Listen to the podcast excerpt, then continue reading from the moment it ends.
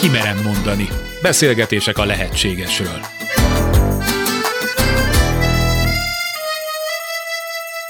Hazánkban mind gyakrabban tapasztalunk extrém időjárási viszonyokat, és a klasszikus négy évszak is, mintha eltűnőben lenne. Hallunk a világ más részein tomboló erdőtüzekről, a korallzátonyok pusztulásáról, jégtakarók olvadásáról, az élelmiszer és vízhiány fenyegető réméről. Valóban ökológiai katasztrófa közeleg? Vagyis mi emberek tesszük mindezt a bolygónkkal, önmagunkkal? Egyénileg mondják, már nem orvosolható a probléma, de szemlélet és életmódváltással időt nyerhetünk a rendszer szintű változások létrejöttéig. Így van ez? És ha igen, hogyan tovább? Sugár Ágnes vagyok, köszöntöm Önöket. Ez a Kimerem mondani adása, beszélgetések a lehetségesről. A műsor vendégei Majer Máté történész, pszichológus, család- és párterapeuta, és Tar Bence László kulturális antropológus, filozófus, buddhista tanító. A globális felmelegedés, a klímaváltozás témája ma már a mindennapjaink része. Akkor is, ha foglalkozunk vele, és akkor is, ha nem. Mert persze látszólag le lehet söpörni a kérdést. A jelenlegi tudományos ismeretek mégis azt támasztják alá, hogy az ember létezése, működése a bolygón jelentős hatással van az éghajlatra. Mi több, ez a hatás katasztrofális következményekkel járhat a nem is távoli jövőben. És itt akkor álljunk is meg egy pillanatra. Ez a kérdés már eldőlt? Tehát tehát, hogy az egyetértőknek van-e igazuk, hogy azoknak, akik egyáltalán vitatják ezt az állítást? Hát ez a kérdés már eldőlt. Tehát, hogy ma már az nem kérdés, hogy ez egy létező jelenség, legalábbis tudományos körökben, az sem kérdés, hogy ezt az emberi tevékenység okozza, ezt egy kicsit szokták árnyalni, majd szerintem mi is fogjuk a műsorban, de most maradjunk ennél. Ugye ma már inkább az a kérdés, hogy van-e még, vagy már nincsen esélyünk ezt a folyamatot megfogni, megváltoztatni valahol. Akik az elmúlt években egy kicsit jobban odafigyelnek, azok eleget hallhatnak, olvasnak, bármilyen információ megtalálható vice versa a neten erről a kérdésről. De mikor kezdődött? Mikor kezdtünk odafigyelni erre? Valójában egymástól függetlenül, egymással párhuzamosan több tudós is leírta a jelenséget, és próbálták értelmezni, megfogni, amit úgy tapasztalnak. A legelső 1827-ben Joseph Fourier, aki az üvegház hatást írja le, hogy a Föld légköre az kicsit hasonlóan tud működni, mint egy üvegház. Aztán később, nem biztos, hogy jól ejtem a nevét, Svante August Arrhenius, fizikus és kémikus, 1896-ban összeköti a az üvegházhatást és a klímaváltozást, ő az első, aki erről így beszél. Egyébként ő egy Nobel-díjas fizikus volt, de nem emiatt kapott Nobel-díjat. Aztán később az 1930-as években, 38-ban egész pontosan Guy Stuart Callender, amatőr klimatológus, az első, aki az akkor föllelhető adatok, még elég szorványos adatok alapján arra a következtetésre jut, hogy az ember a felelős ezért a folyamatért. Aztán ez akkoriban még igazából egy mellékes vélemény nem kap nagy figyelmet a tudományos körökben, és az 1950-es évektől vannak komolyabb kutatások ebbe az irányba, Charles Keeling vezetésével, aki egyébként kémikus, oceanológus, és ő már profi klimatológus, és egészen 2000-ig mennek az ő kutatásai. Végül is ezek vezetnek közvetve ahhoz, hogy a 70-es évekre a tudományon belül már megszületik a konszenzus, hogy van klímaváltozás, mégpedig egy nem természetes klímaváltozás, hanem az emberi tevékenység okán zajló klímaváltozás. Ugye, ha a történelmi távlatban nézzük, a klíma a Földön mindig változott, tehát az természetes módon is változik, ez nem az ember csinálja, hanem az ember tevékenységének hatására nagyon fölgyorsult ez a változás a melegedés irányába. Oké, okay, hogy változik, hogy más milyen körülmények között élünk, szokatlan, de miért rossz ez feltétlenül? Ez nem objektív egy rossz, hanem ez nekünk embereknek rossz, meg az élőlények nagy többségének rossz. Ugye a probléma az, hogy az elmúlt 150 évben olyan ütemben melegedik a bolygó, amire nem volt példa az elmúlt évmilliókban csak a bolygó keletkezése idején voltak ilyen hatalmas ingadozások, de akkor nem volt még élet a Földön. És annyira gyors ez a változás, 150 éve, hogy ehhez egyszerűen nem tudnak alkalmazkodni evolúciósan a fajok. Szokták mondani szkeptikusok, majd biztos rátérünk, hogy hát a dinoszauruszok korában akár 8-10 vagy akár 13 fokkal is melegebb volt a bolygó, hát akkor most mi a probléma ezzel a másfél vagy két fokos melegedéssel? Hát az, hogy az a melegedés az év százezredek vagy milliók alatt tudott bekövetkezni, ez meg 150 év alatt következik be, egyszerűen nem tudnak alkalmazkodni hozzá növények, az állatok kipusztulnak tömegesen. Mielőtt tovább megyünk, a személyes hozzáállásotokra is kíváncsi vagyok. Ti mikor eszméltetek, mikor gondoltatok először komolyan erre a dologra, vagy fogadtátok egyáltalán el, hogy ez így lehet? Vagy éppen nem? Hát amit a Máté emlegetett, ugye talán a legelső ilyen az az üvegház hatással kapcsolatos, és az ózonjuknak, akkor ugye sokszor álhírnek tartott jelensége volt, talán ez 90-es évek közepén volt, amikor erre kezdték felhívni, hogy ne használjunk folyós dezodort. Én erre emlékszem, hogy olyan hajtógázokat tartalmaz, amelyek rombolják az ózonréteget, és talán ez volt az első olyan, amikor én ezzel találkoztam, és hosszú éveken át nem is használtam gázos dezodort, így volt az én saját közvetlen életemre tett hatása ennek. De komolyan nem húzott be téged a téma azonnal? Nem, ugyanis, ahogy Máté is mondja, hogy a klímaváltozás mindig is volt. És én azért paleontológiával elég sokat foglalkoztam, itt a föld történetben öt tömeges fajkihalás is volt már, és az élet mindig ment tovább. Tehát ez a klímaváltozás, ez valójában nem feltétlenül az élővilág egészére, hanem az emberiségre jelent veszélyt, és inkább a, a saját magunk és a saját fajunknak a féltése az, ami miatt komolyan kell ezzel foglalkozni. Igazából én már úgy nevelkedtem, kicsi gyerekkoromtól kezdve, édesanyám hangoztat, hogy az emberiség tönkreteszi a bolygót. Ahogy élünk, az fenntarthatatlan. Tehát ilyen értelemben én már egészen korán találkoztam ezzel a megközelítéssel. Aztán a 20-as éveimben kezdtem komolyabban foglalkozni a témával, utána olvastam, hallgattam, néztem ezzel kapcsolatban adásokat, és engem mondjuk eléggé megszólított, Hozzá kell persze tennünk, hogy Máté 20-as évei máshol voltak, mint az én, vagy akár Bence 20-as évei. A 20-as éveim azok már a 2000-es években voltak. Ugye nagyjából ilyen 2015 környékén, amikor ugye a Párizsi Klímaegyezményt is aláírják, ugye akkor kerül be a mainstream médiába, hogy nagyon. Tehát addig is lehet időnként hallani, olvasni róla, de onnantól kezdve magára valamit is adó médium az, az beszél erről, ír erről, mutat erről dolgokat nagy rendszerességgel, és az azóta is így van. És voltam egyszer egy olyan kerekasztal beszélgetésen, témával foglalkozó különféle szakemberek vettek rajta részt, ahol fölmerült ez a kérdés, ugye pont akkor 15 környékén, hogy, hogy na most akkor így nagyon bekerült a, a médiába, és akkor most, most ez milyen jó, mert akkor majd nagy figyelem lesz, de mi van, hogyha kikerül onnan? És akkor erre mondta az egyik szakember, hogy hát erre igen kicsi az esély, hogy kikerülne, mert ahogy egyre több lesz a hőhullám, egyre több lesz az árvíz, egyre több lesz az erdőtűz, amiket ezzel lehet magyarázni, és ezeket a bőrünkön tapasztaljuk, úgy egyszerűen egyre több lesz, nem, nem egyre kevesebb lesz, egyre több lesz a hírekben az ökológiai katasztrófa rémképe bemutatva és ezzel egyre inkább nő a félelmünk, de majd erről is beszélünk.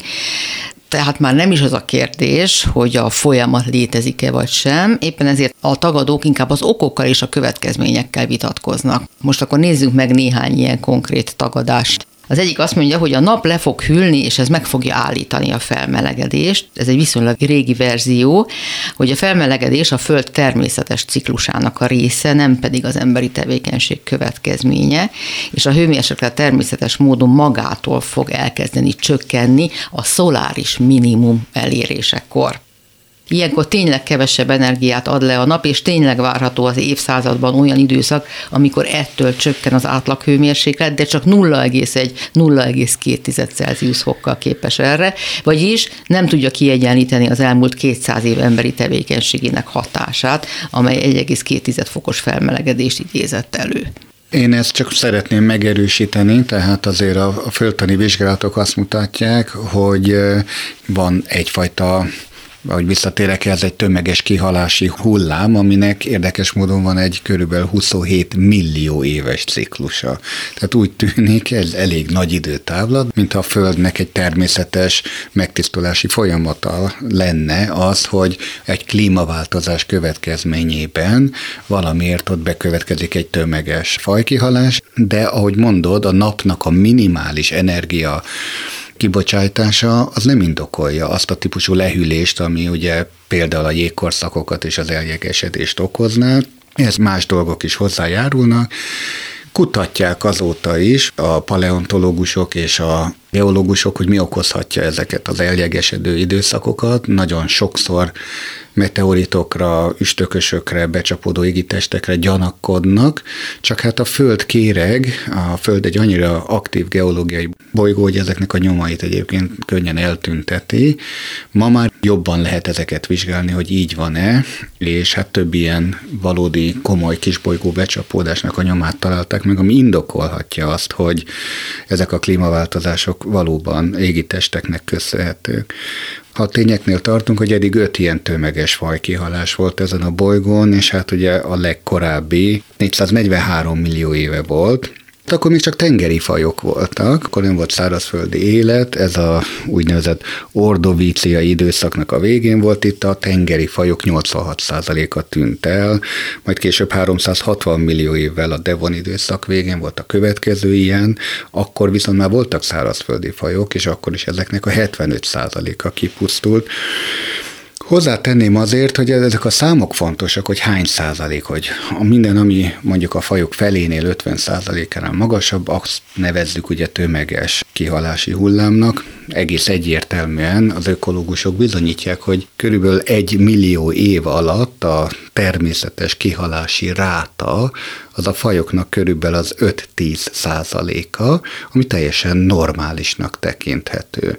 Tehát azt, hogyha egy millió év alatt hal ki 5-10 százalék, az normálisnak tekinthető. A probléma az, hogy a Nemzetközi Természetvédelmi Unió által végzett kutatásoknak a tükrében, és teljesen tudományos tényként, hogy az 1500-as évek óta a Földön élő összes fajnak körülbelül a 7,5, illetve 13 százaléka halt ki, tehát 500 év alatt, nem egy millió év alatt több faj kihalásáról beszélhetünk, mint ami a normális ráta lenne, és ez, amit a Máté az előbb emlegetett, hogy itt a kihalási rátának az üteme az, ami elképesztően gyors és magas, és itt nem tudja a természet a kihajó fajokat pótolni. Hát és leginkább magunkat féltjük hogy az emberi faj is sorra fog kerülni uh-huh. ebben a folyamatban. A, a különféle ilyen tagadási narratívákról kérdeztél, Ági.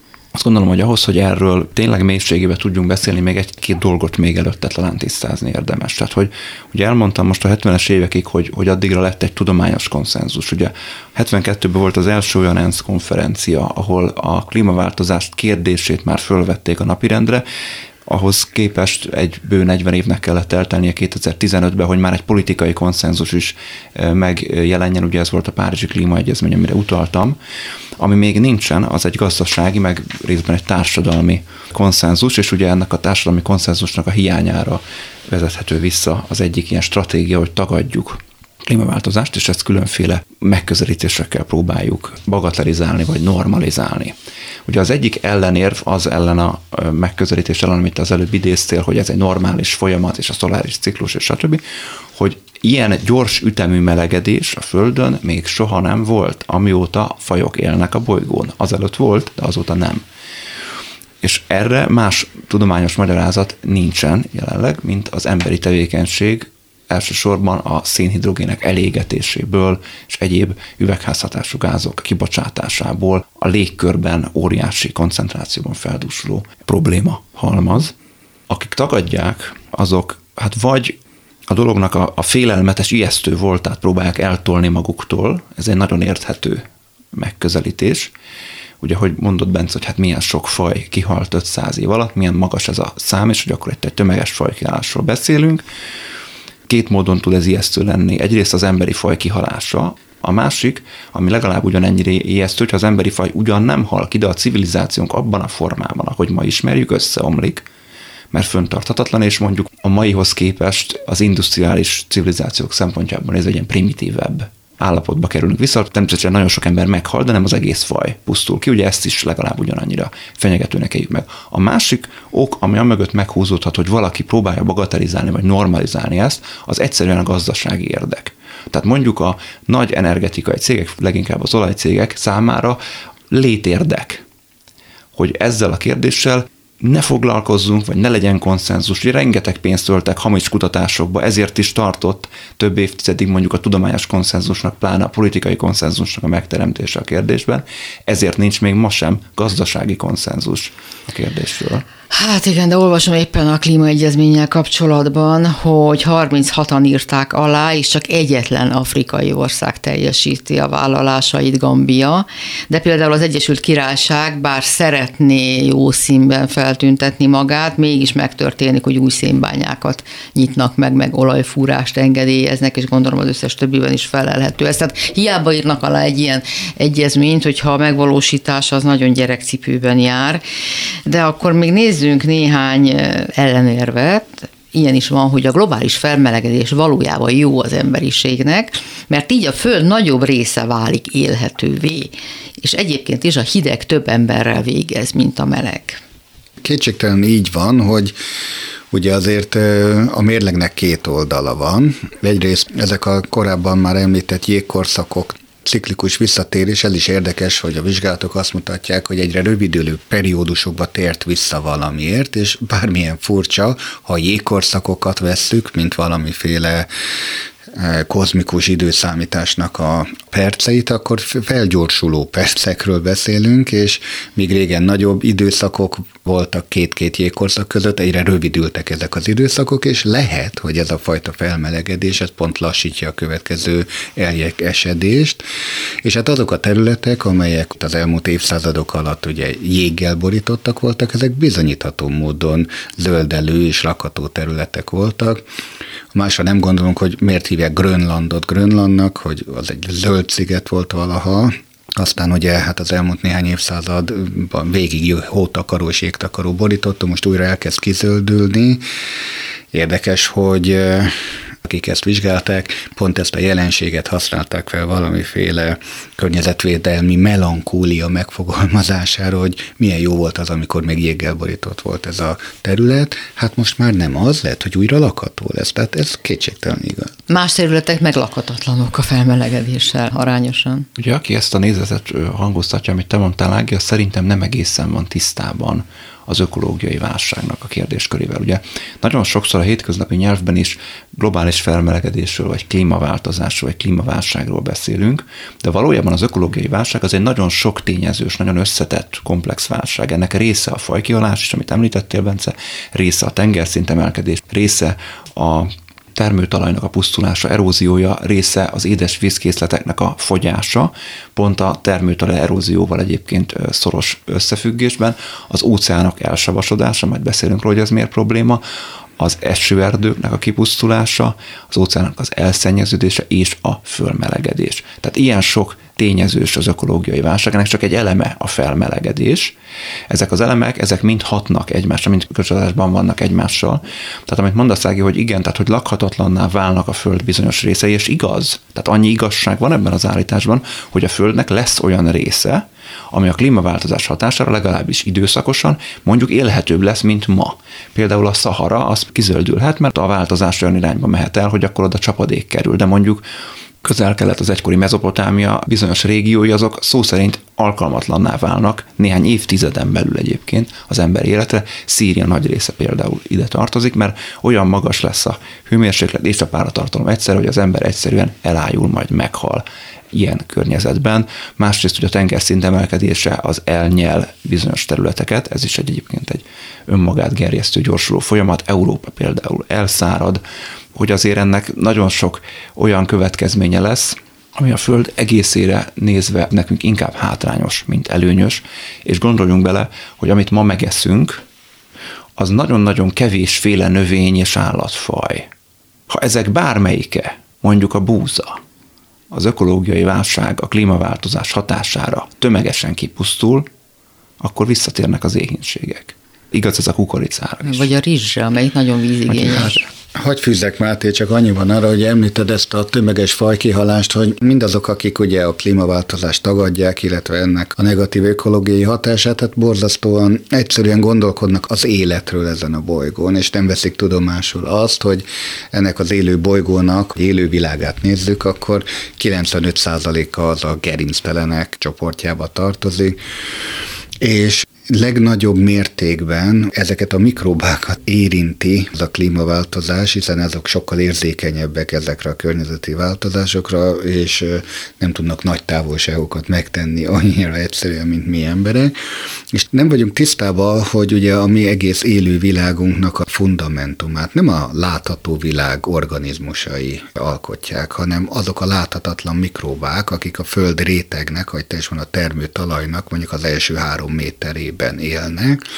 Egyébként ez is nagyon érdekes, hogy ez a biomassa, ami a földben itt él, az az összes létező, úgymond szemmel látható állatvilágnak azt hiszem a 100 millió szorosát teszi ki, tehát ennyivel nagyobb biomasszáról beszélünk. Ha ők kihalnak ennek a klímaváltozásnak, akkor, ahogy te is mondod, eltűnik a termőtalaj, eltűnik az élet, és ezen keresztül minden így nagy testű állat is. Legalábbis ideiglenesen, hát pár millió évre hagy be még egy szempontot az ellenérvek közül. A klímaváltozással kapcsolatos intézkedések miatt még jobban nő majd a szegénység. A gazdasági növekedést a fosszilis energiaforrások működtetik, ugye ezek a nem megújuló energiák, a szén, a kőolaj, a földgáz és hasonlók. Ez szerint, ha azok használatát korlátoznánk, akkor megállna a növekedés, ami a legszegényebbek számára jelentene legfőképpen katasztrófát. Igen, ez egy nagyon-nagyon mérlegelendő dilemma egyébként. Ez a probléma, hogy az a civilizáció, amiben mi élünk, az, hogyha szénhidrogéneket nem égetnénk el, akkor leállna. Ez a civilizáció a szénhidrogének teszik lehetővé, de valójában a gazdaság felől lehet ezt jobban megérteni, a kapitalizmus természete felől lehet jobban ezt megérteni.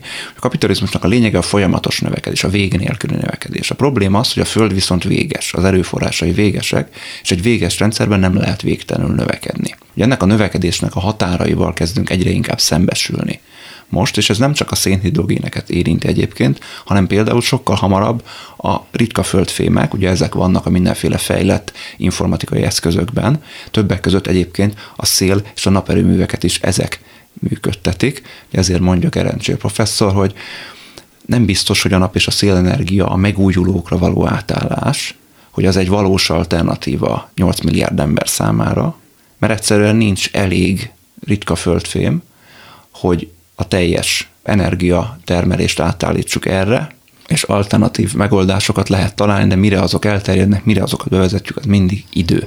És ugye amiről viszonylag nagy az egyetértés a tudományos körökben, hogy időnk az már nem nagyon van. Tehát, hogy nagyon gyorsan kell cselekedni. A kérdés az, hogy mit cselekedjünk. És a kérdés az is, hogy ki fizesse meg ennek a cselekvésnek az árát. Ugye ez az ellenérv a szocioekonomiai szempontot, ugye a szegénységet hozza be, hogy akkor a szegények fizetnék meg. Az hát ő föl, föl nem zárkózásuk, illetve a mi leszegényedésünk, az ugye együtt járna ezzel, és az igaz. És ez igaz, mert hogyha fönn akarjuk tartani az emberi életet többé-kevésbé hasonlóan, mint ahogy az ma van a bolygón, akkor bizony nem Ausztriát kell utolérnünk, hanem le kell szegényednünk valamelyik közép-afrikai ország szintjére, mert az föntarthatóan él, mi meg nem. Mátéval maximálisan egyetértek. Tehát itt van egy ökológiai egyensúly a világ rendjében, mondhatjuk, hogy 4,5 milliárd éve létezik ez a földbolygó, tehát ez a rendszer többször megújult, és akkor mondom azt, hogy azért az utolsó kréta kor végén számon tartott tömeges fajkihalás óta lehet beszélni arról, hogy ez az ökológiai rendszer áll fönt ezen a világon, csak a pontosítás véget mondom, hogy ez körülbelül 65 millió éve zajlik, és itt kialakult egy egyensúly. Most, ahogy mint a Máté mondja, hogy itt van egy olyan energia ésség, ami viszont nem tükrözi ezt az ökológiai egyensúlyt, tehát sokkal több energiát fogyasztunk, mint amire valójában ez a rendszer hát kitalálva lett, és hála az Istennek azért azt tudom mondani, és én mindig hiszek az emberiségbe és a pozitív jövőképben. Na, ilyen is van, igen. Ilyen is van, hogy mondod, hogy igen, ezek a megújuló energiaforrások nem biztos, hogy ezt az elképesztő energiaválságot ki tudják majd elégíteni, de van egy Kardesev skálának nevezett eh, civilizációs osztályozás, ami azt mondja, hogy hol tart egyáltalán egy civilizáció, és azt mondja, hogy a legelső szint az az, amikor valaki a saját zárt rendszerének az energiaforrásait használja csak föl, és ezeket zsákmányolja ki, mi most itt tartunk, mondhatjuk. Azért vannak magasabb civilizációs fokok, amikor rá tudunk ismerni technológiai vívmányaink által arra, hogy hát magát ezt az egész rendszert egy sokkal mélyebb szinten milyen energiaforrások hozták létre, és azokat tudjuk kiaknázni, így mondhatjuk, hogy a saját naprendszerünk teljes energia háztartásával dolgozunk. A nap elemzése és a napban zajló energetikai folyamatoknak a most a rekreációja, ami zajlik ezekkel a fúziós reaktorokkal, reaktorokkal. Ez például már egy nagyon ígéretes jövőkép.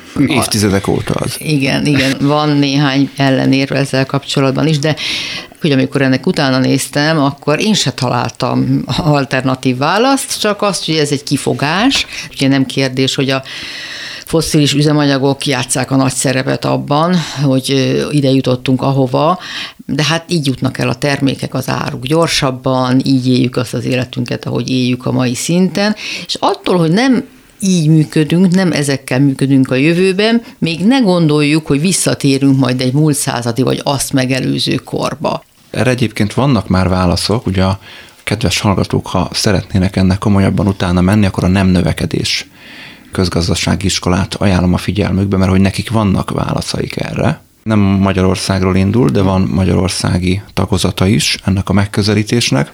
Ugye ők olyasmikről beszélnek, hogy ökolokalitás, tehát hogy helyben megtermelni, és akkor nem utaztatjuk az árukat a világ minden pontjáról. Ha belegondol a, a legtöbb hallgató, a Földnek a szerencsésebb erőforrásokban picit is gazdagabb, még ember számára valójában lakható részei, azok a technológiai eszközöket leszámítva nagyjából mindent helyben meg tudnának termelni, hogyha nagyon szeretnének.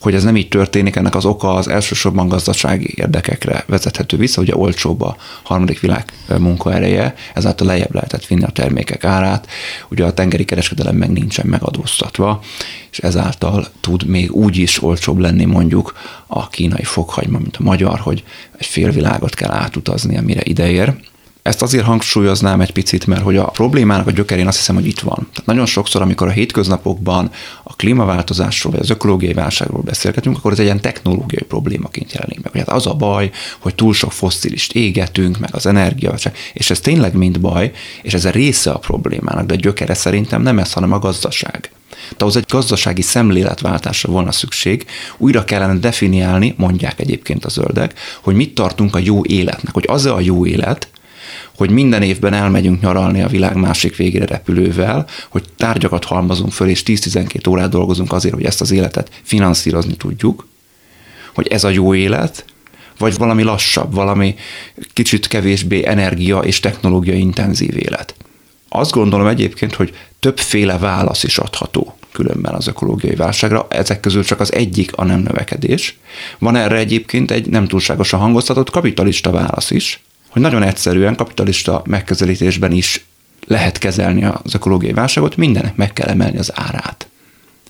És ezáltal leszűkül azoknak a köre, akik hozzáférnek a javakhoz. Tehát akkor nem kell megváltoztatni az életmódunkat, legalábbis egy szűk elitnek nem, Mindenki más, az pedig egy sokkal technológia szegényebb világban élhet majd tovább. Ugye erre egyfajta disztópia a Fehér Király című könyv és az abból készült film, ahol ugye nagyon szűk elit használja a csúcs technológiát, a maihoz képest is csúcsabb technológiát, ott vannak innovációk, a többség az meg mondjuk, mint a középkori jobbágyok nagyjából úgy élnek falvakban. De hát micsoda társadalmi egyenlőtlenséghez és feszültséghez vezetne mindez? Hát a helyzet az, hogy ez az egyenlőtlenség nagyobb részben most is megvan. De mégis vannak illúzióink, az és hogyha az sem marad, akkor aztán a harag is nő, nem? Maximálisan egyetértek az, amit mondasz, hogy itt szemléletet kell váltani, életmód váltásra van valójában szükség, hogy mi is a valódi boldog élet, és mit jelent mondjuk harmonikus egyensúlyban élni a környezettel. Valóban nem attól kell, hogy valaki boldognak érezze magát, hogy Kínából importálja a fokhagymát csak azért, mert olcsóbb. Tehát ez, ez tényleg elképesztően rövidlátó gondolkodásmód. Pedig hát egyre inkább így élünk. Én azt gondolom, hogy ebben van egy tudatos réteg, aki nem így él, és aki valóban életmódváltó, és aki jobban odafigyel erre, valóban ezt a fenntarthatóságot tartja elsősorban szeme előtt. Mert az egész gondolkodásmód annyira friss, ahogy mondtad, hogy 40 évvel ezelőtt robbant be a köztudatba, vagy egyáltalán gondolkodjunk erről, hogy hogy lehetne egyensúlyt teremteni, és én nem vagyok egy ilyen öko-nihilista, aki azt mondja, hogy bármit teszünk, az mindenképpen már visszafordíthatatlan. Mert hogy igazából azért ezt a nagy ökoszorongást, ami most a köztudatban van, inkább azok a kicsit hamis vádak, bár mi is innen indultunk, hogy ez egy fenyegető jövőkép, és van egy ilyen lehetséges szenárió, hogy visszafordíthatatlan tömegpusztuláshoz fog vezetni, Azért hagyd mondjam azt, hogy csak a, megint a, a tényadatok kedvéért, hogy legalábbis a korábbi időszakokban az ilyen tömeges fajpusztulásoknak a nagyjából hozzávetőleges időtartama az 2,8 millió év volt, tehát azért ez elég hosszú idő, mire olyan mértékben felborul ez az ökoszisztéma, hogy valóban ilyen tömeges fajpusztuláshoz vezet. Most már egyrészt ismerjük ezeket a folyamatokat, és bele tudunk avatkozni, és tudunk másként cselekedni. És hát kérdés, hogy tudunk-e? Vagy csak ez egy illúzió, mert valójában nem változtatunk. De még nincs vége a sornak, mielőtt a lelki vonulatára rátérnénk mindennek. Az is van a vádak között, hogy a megújuló energiaforrások megbízhatatlanok az áramkimaradások rémére gondolnak ilyenkor, akik ezt emlegetik föl. Egyesek szerint a nagyobb amerikai áramkimaradásokért a szélturbinák felelősek. Hát ugye ez megint egy teljesen gazdasági szemléletű megközelítés, mert igaz, hogy a szél nem mindig fúj, meg a nap nem mindig süt. Az is igaz, hogy az energiatárolás problémája az ma még minden szempontból megnyugtatóan nem megoldott. Ráadásul ebben van lokális különbség is, tehát ahol mondjuk nagy hegyek vannak, és erős vízű patakok, ott mondjuk lehet a, a vízben ugye tárolni az energiát zsiliprendszerekkel, hogy akkor földuzzasztjuk, és aztán leengedjük, és annak az energiája pörgeti meg mondjuk a, a generátoroknak a kerekeit, de ahol síkság van, ott ezt nem annyira tudjuk alkalmazni, tehát hogy mindenhol másfajta megközelítés az, ami tudna működni. És ugye ez a megközelítés abból indul ki, hogy baj az, hogyha ingadozik az energia, hogyha nincsen mindig áram. Tehát már annyira hozzászoktunk, a gazdasági rendszerünk is hozzászokott, hogy mindig legyen áram. Ha esetleg majd nem mindig lesz, ami egyébként elég valószínű, akkor hát ennek ilyen komoly gazdasági következményei. Csak azért nevetek ezen, mert ez azért egy, bocsánat, egy cifra nyomorúság. Tehát azt mondani, hogy úristen, negyed órára elment az áram, vagy két óráig nincsen, miért gondoljuk azt, hogy ahogy te is az előbb Máté említetted, hogy például az áramnak állandóan rendelkezésre kell. Olyan kényelmi szempont, és hát nem öregbítem magamat, de hát az én gyermekkoromban volt hivatalosan bejelentett áramszünet. De mindenki tudott róla, mindenki számított rá, és hát az életünk része volt. Ez a fajta kényelmetlenség, ez úgy gondolom, hogy bőven elviselhető, ha mondjuk ezen múlna az ökológia egyensúly. A nagyobb probléma szerintem a mezőgazdasággal van.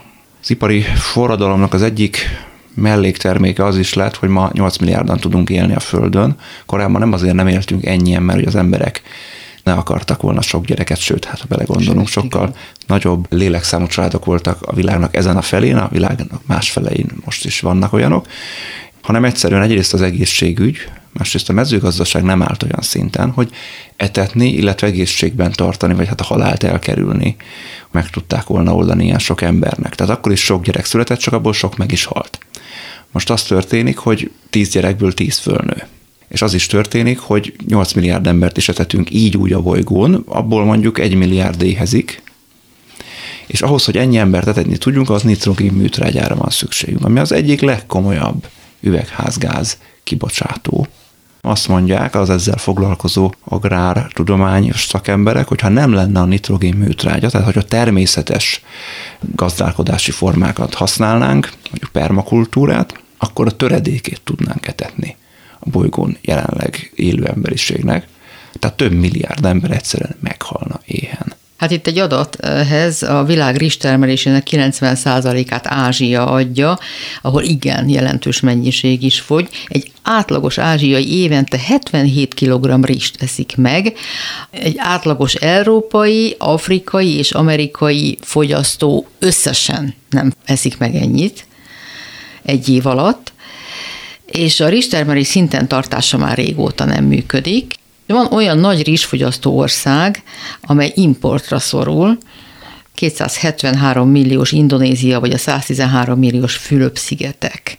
Tehát, hogy például a rizs, amely rendkívül vízigényes egyebek mellett, hát az igencsak valami zöld reformra szorulna a rizsfogyasztás. Hát és az még a kisebbik baj, mert a nagyobbik probléma az, hogy ahogyan az elmúlt évtizedekben harmadik világ országainak jelentős részében megnőtt az életszínvonal, egyre többen elkezdtek húst tenni, és a hús az sokkal erőforrás igényesebb, mint mondjuk a rizs, sokkal nagyobb káros kibocsátással is jár, különösen a marha farmok, és itt nem a zöldmező legelésző marhákra kell gondolni, hanem a szügyig trágyában álló, kikötözött és nagyon-nagyon pici területre besúfolt, egyébként jellemzően a letarolt esőerdők helyén tartott óriási marhafarmokra, mondjuk Argentinában, onnan jön a legtöbb marhahús világszerte annak óriási az ökológiai lábnyoma, nagyon-nagyon sok metánt bocsátanak ki a marhák. Mint ahogy a birkák is egyébként, és állítólag hát Új-Zéland és Wales jár ebbe, azt hiszem talán az élet.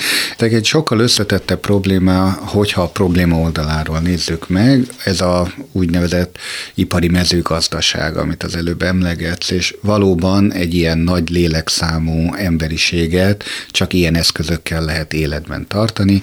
Itt emlegetted ezt a permakultúrás megoldást, tehát azt mindenki tudja, hogy egy házi komposztból és organikus trágyából esetleg egy holdnyi földet még lehet trágyázni, de, de 10 holdnyit vagy 100 holdnyit nyilván nem lehet. Tehát ez a műtrágya valóban az egyik legnagyobb üvegház gáz forrás. De hát ugye mi ennek az értelme? És én megint hagy lépjek három lépéssel hátrébb, hogy Korábban itt a összeesküvés elméletek kapcsán beszéltünk el, hogy ez egy régi kérdése volt a különböző kormányzatoknak, hogy ezt a populációs növekedést és robbanást meg kell állítani, és ha igen, akkor milyen eszközökkel úgy tűnik, hogy ez eldölt, hogy nincs semmiféle, hála Istennek, eh, felsőbb szándék, bár Kínában volt erre példa, hogy korlátozzák a gyermekek számát, de azért globális mértékben ez nem történt meg. Mert hogy India például az utóbbi időben utolérte e tekintetben Kínát. Abszolút, sőt, most jelen pillanatban, hogy itt beszélgetünk, a világ legnépesebb országa, de hogy közben egyébként ez a fajta probléma, ugye mindig egy probléma, egy újabb megoldás felé tereli az emberiséget, most még lehet, hogy egy idegen gondolatnak tűnik, de ez teszi egyrészt kényszerűvé, és fogja kiváltani azt, amit már a 60-as évek, 70-es évek futurológusai ugye mondtak, hogy az emberiségnek nincs más választása ennek a populációs robbanásnak a tükrében, mint hogy elhagyja ezt a bolygót, de tényleg így van, és a környező égitesteket lakhatóvá tegye, vagy legalábbis azokat a területeket, amelyek ugye hosszú évezredeken keresztül lakatlanok van. De mi micsoda időtávlat, tehát ez beláthatatlan innen nézve. Most egy kicsit közelítsünk a hétköznapi ember felé, pontosabban nézzük meg onnan a tagadás formáit, mert ugye vannak a legelszántabbak, de nem ők a legveszélyesebbek állítólag, hanem az úgynevezett enyhe tagadók, akik talán nem is tudják magukról, hogy tagadók, mert egyet értenek mindazzal, amit hallanak e tárgyban, szelektíven gyűjtik a hulladékot, nem folyatják annyira a vízcsapot, de hát szinte itt kimerül mindaz, amit ennek érdekében tesznek. Akkor menjünk végig még ezeken a kategóriákon vannak azok, akik ez a csúcs, akik annyira fontos embernek gondolják magukat, hogy úgy vélik, ők megtehetik, hogy nem figyelnek oda, hogy mennyit fogyasztanak és hogyan fogyasztanak, mert a tevékenységük fontossága felülír minden szabályt. Tehát mindig vannak a kivételezettek, akik önmagukra így gondolnak. Én hat közelítsek egy picit máshonnan, nem csak hozzájuk, hanem az összes többi csoporthoz is. Ugye valamikor a 70-es, 80-as években, amikor legalábbis nagyvállalati körökben nyilvánvalóvá vált, hogy ez egy valós, komoly probléma, akkor fölmerült az igény, hogy ennek a felelősségét át kéne hárítani a lakosságra, a fogyasztókra. És ezt nagyon eredményesen csinálták.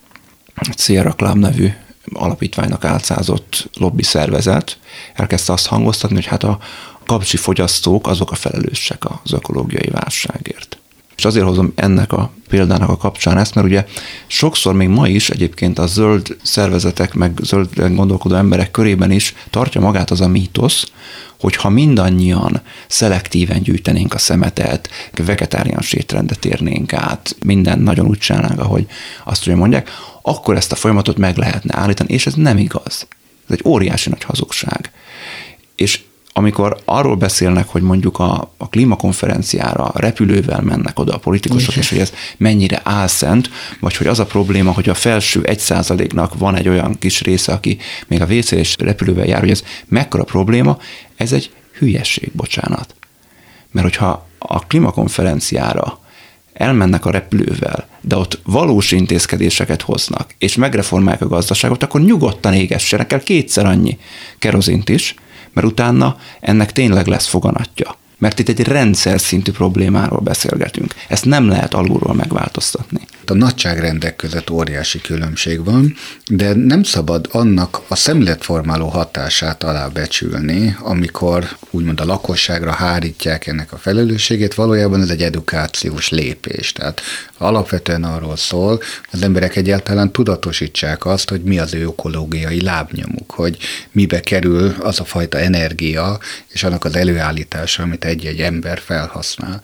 Én azt gondolom, ha valaki elkezd így gondolkodni, és valóban megfontolja, hogy most kocsival menjek valahová, vagy meddig viseljek egy ruhát, és hogy szükségem van nem itt a két-három évente lecserélni a teljes ruhatáramat, vagy átrendeznem a lakásomat, kidobálnom a régi bútoraimat, lecserélni az elektronikai eszközömet, stb., hogy mekkora lábnyomot hagyok itt ebben a földbe, ebben igenis azt gondolom, hogy van az egyénnek felelőssége, és azok a VIP-k, akik úgy gondolják, hogy ez rájuk nem vonatkozik, pusztán azért, mert az ő tevékenység kiemelten fontos, azok nagyon hamis énképpen rendelkeznek. Ehhez hadd kapcsolódjak egy picit, mert nagyon fontos azt gondolom, amit mondasz. Ugye a problémának az egyik oldala az, hogy a lakosság, és ebbe a VIP-k is beletartoznak, az nagyjából, ha most csak a klímaváltozást, meg csak a károsanyag kibocsátást nézzük, akkor nagyjából 5 és 10 százalékáért felelősek a problémának. Tehát ha mindenki változtat az életmódján, akkor ez 5-10 százalékot jelent.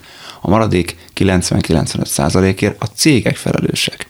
Tehát a VIP-k azok a cégeiken keresztül, és nem a egyéni életmódjukon keresztül hatnak. A másik oldala is ugyanakkor nagyon fontos, amit mondasz, az edukációs oldal, de szerintem nem elsősorban azért, hogy akkor majd megpróbál fenntarthatóan élni, hanem ha mondjuk tényleg politikai konszenzus alakul ki egy gazdasági rendszerváltás tekintetében, akkor el tudja fogadni, hogy gyökeresen megváltozik az életünk, nem annyiban, hogy nem tudom, vegetáriánusok leszünk, hanem ennél sokkal-sokkal radikálisabban nem tudunk utazni például messzire, de hogy ez nem baj kevesebb önbizalommal folytatom, mint ahogy belekezdtem ezek után, de én is úgy gondolom, hogy nagyon sokat számít már az önmagunk lelki állapotának a kezelésében, etárgyban, meg szinten tartásában is, hogy legyen olyan érzésünk, hogy teszünk és tehetünk valamit az ügyért, még ha az 5-10 százaléknyi szól is bele a dolgokba. Ebben teljesen igazad van. E, tehát akkor azt javaslom azért, megyük végig azokat a szempontokat, akik a saját szemszögükből negligálják ezt a kérdést.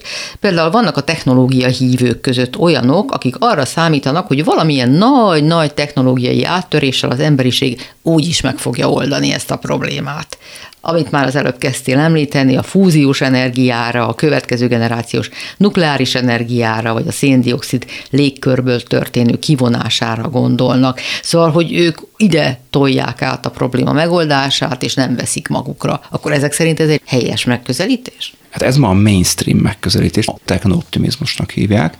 Én azt gondolom, ez egy tévút gazdasági rendszer, az életmódunk, a politikai berendezkedésünk változása nélkül, tehát ha csak a technológiát változtatnánk meg, az nem fogja megoldani ezeket a problémákat, egész egyszerűen, mert ha nem dízelautóból termelünk túl, hanem napelemből termelünk túl, az ugyanúgy probléma lesz. A túltermelése probléma. Ugye akik ilyen technooptimisták, azok ebben hisznek, hogy, hogy tulajdonképpen csak, csak hibás technológiákat választottunk, azokat kell a jó technológiákra lecserélni, semmi nem kell változtatni. Az életmódunk tekintetében ez egy nagyon költséges, nagy befektetést igénylő, de igazából nem nagyon kellemetlen változás lesz. Ha megvan ez a változás, megvan ez a tranzíció, onnantól kezdve élhetünk ugyanúgy tovább, ahogyan most is.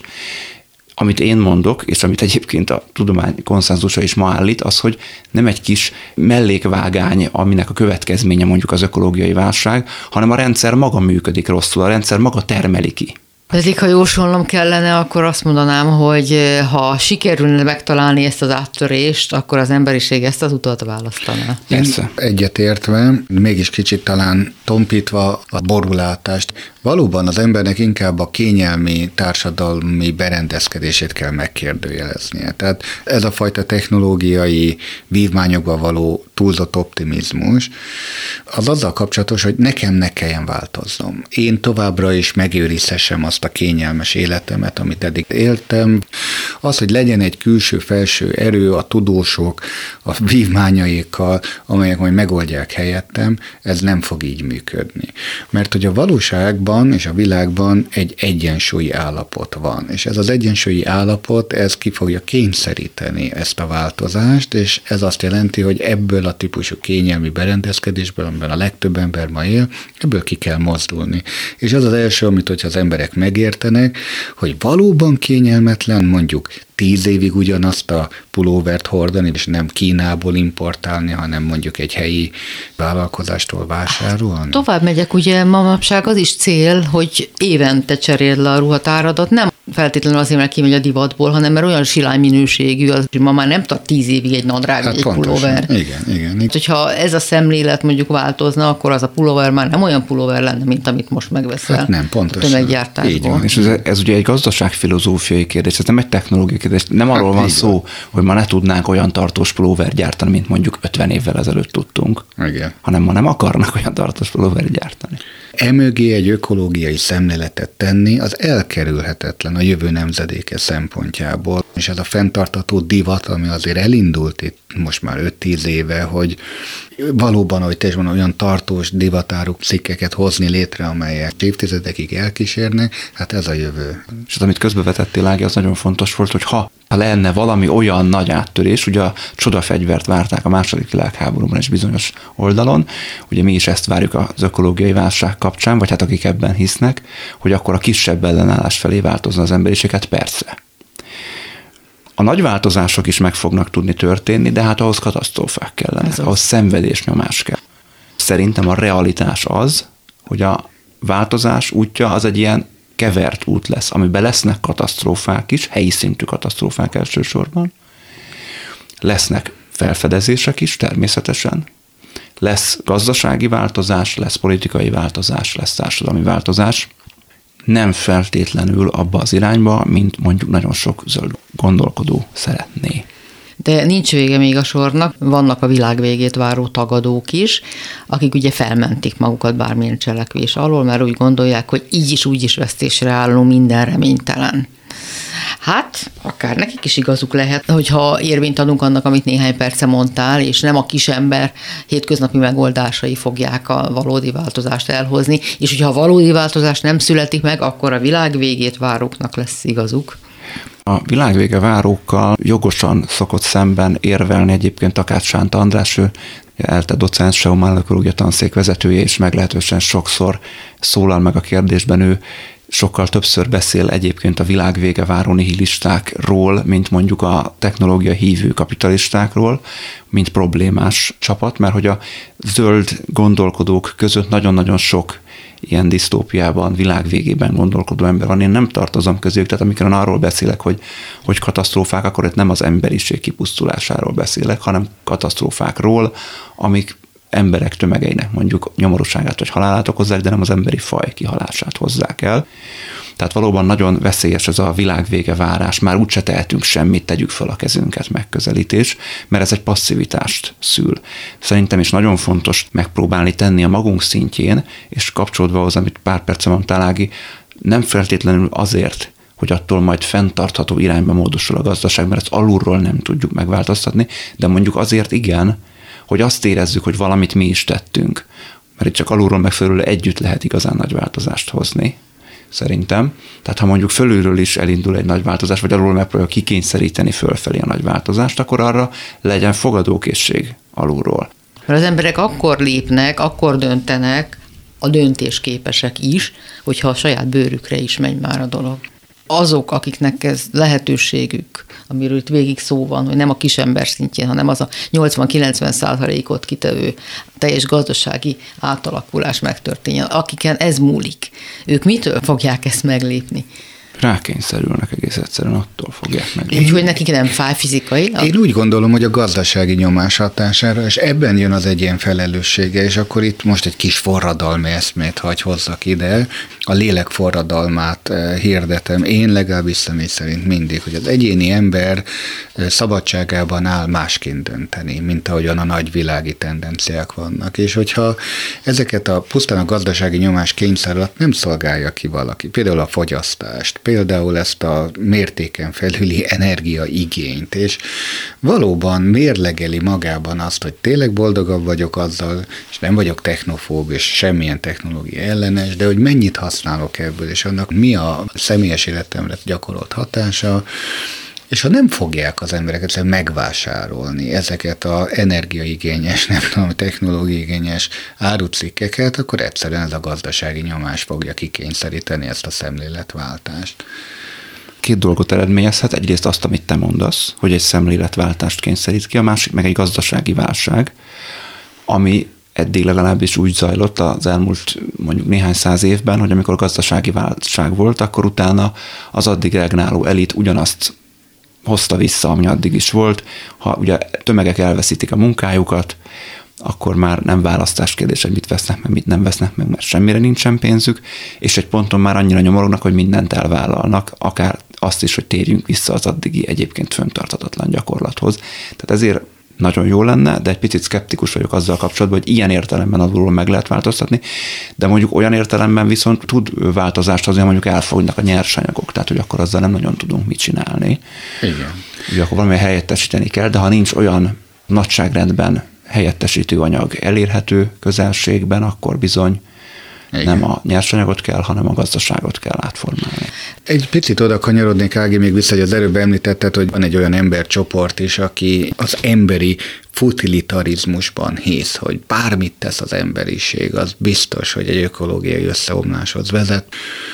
Ugye ez egy nagyon pessimista szemlélet, bár erősen kapcsolódik azért ahhoz a korábbi filozófiai irányzathoz, amit poszthumanizmusnak hívtak, ami meg azt mondja, hogy hát az ember valóban egy nagyon energiaigényes életforma itt a Földön, és valójában egy köztes állomás, nem a végső állapota ennek a evolúciós történetnek, hanem azt célt szolgál, hogy egy önmagánál energia hatékonyabb életformát hozzon létre ezen a Földön. A valódi célja az emberiségnek energiatakarosabb életformákkal leváltani saját magát, úgy, hogy az emberi intelligenciát átülteti abba.